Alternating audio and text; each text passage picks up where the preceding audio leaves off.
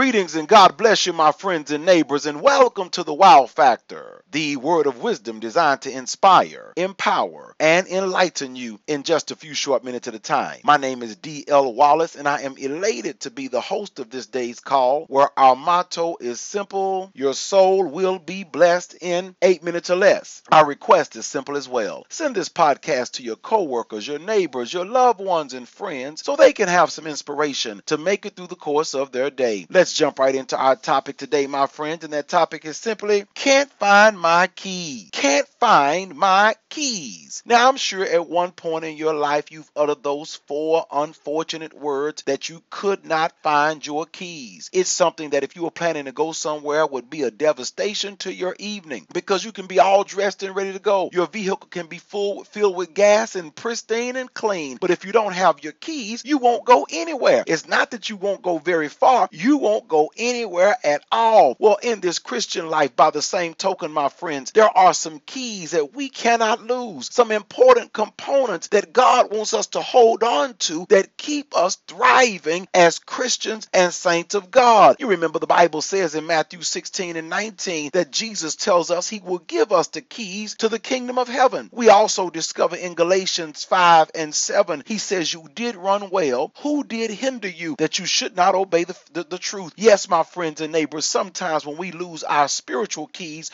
we are hindered. We get slowed down, bogged down, as it were, and we've got to find a way to get back on track. KEYS is our acronym for today to represent the four key components that we don't want to forget every day in this Christian life. That K in our key acronym reminds us that we cannot lose our kindness. Yes, my friends and neighbors, we cannot lose our kindness. Now, it might seem like a small thing, but we never forget people who are mean to us, and we never forget people who are kind to us. You think of it, so many people have pressures and problems and pains and challenges, and they're looking for some hope. They're looking for some brightness in the day. They're looking for someone to give them some encouragement. Remember, the Bible tells us in Ephesians 4 and 32 that we should be kind to one another and tenderhearted, forgiving one another, even as God, for Christ's sake, has forgiven us. Then we remember in Colossians 3 and 12 that we're supposed to put on bowels of mercies and kindness. Yes, my friends and neighbors, kindness should characterize the saint of God. Sometimes it can be a simple smile, a text message, a phone call, an email. It can just be returning a phone call sometimes that shows that we are consistently kind. I ask you, my friends, how many of your friends would describe you as kind? If you had to have a survey among everyone that you came in contact with, would kind be on the list? I challenge you to show the godly kindness that we've been blessed to have. We can't lose our keys. We want to go far in this Christian life, and the way that we do so is first and foremost to exhibit kindness. That E in our KEYS acronym reminds us of the importance of education. Yes, my friends and neighbors, now I'm not talking about the education we get in school with the reading and writing and arithmetic. I'm not talking about calculus or algebra, chemistry, or any level of science or mathematics. No, my friends, I'm talking that education that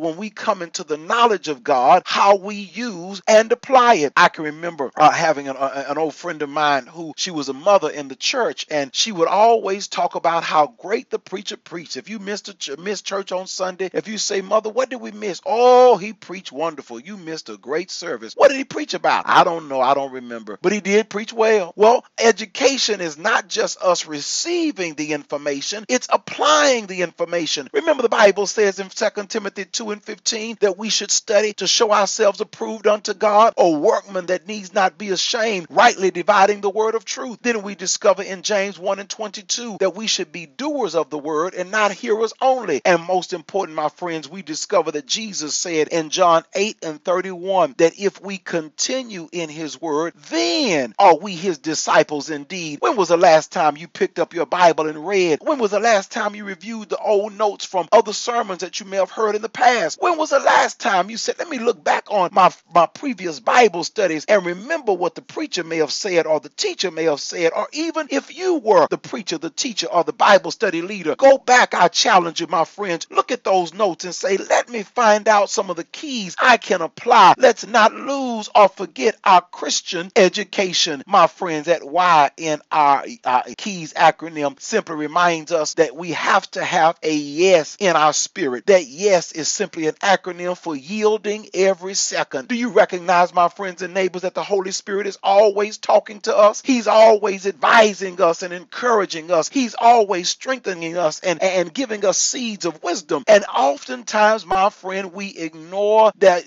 advice. We don't yield every second. Have you ever heard the voice of God speaking to you and you decided to go against it, only to discover that had you done what he said, things would have been so much better? It may have been a prayer that he asked you to pray for someone, or some place he wanted you to go, or something he wanted you to do. But you know how we are, my friends. We often don't yield every second. We only yield when it's absolutely necessary from time to time. But we must change that. Remember, the Bible says in Proverbs 3:6, in all our ways we acknowledge him and he shall direct our paths. We discover in Romans 8:14 that as many as are led by the Spirit of God, these are the sons of God. I challenge you, my friends and neighbors, that we should all yield every second. The Holy Spirit is speaking to someone even now, letting us know what to say, what not to say, what words that we should hold back and bite our tongue on, and what kind words we should let out freely. Finally, my friends and neighbors, that S in our KEYS acronym just reminds us that we can't lose our successful surroundings. Yes, we have to maintain those successful surroundings. Remember, Moses and Aaron hung out together. Caleb and Joshua hung out together. You know, Paul and Silas hung out together, and Paul and Timothy hung out together. You can go back through the scriptures and you'll see that men of God hung around each other. Shadrach, Meshach, and Abednego. We always say their names together because they were always around each other. Who are you hanging out with, my friends? Do you have a prayer partner, someone who can lift you up when your head is bowed down? Do you have someone who talks Bible like you talk Bible? Is there someone that you can call on, that you can pray with and grow with and learn with? Yes, my friends and neighbors, I challenge you not to lose your successful surroundings. We are all saints of God and we should stay with one another. That's all the time of yours I'm going to take today, my friends. Until we talk again on tomorrow, God bless you, God bless your families, and embrace the new and improving you.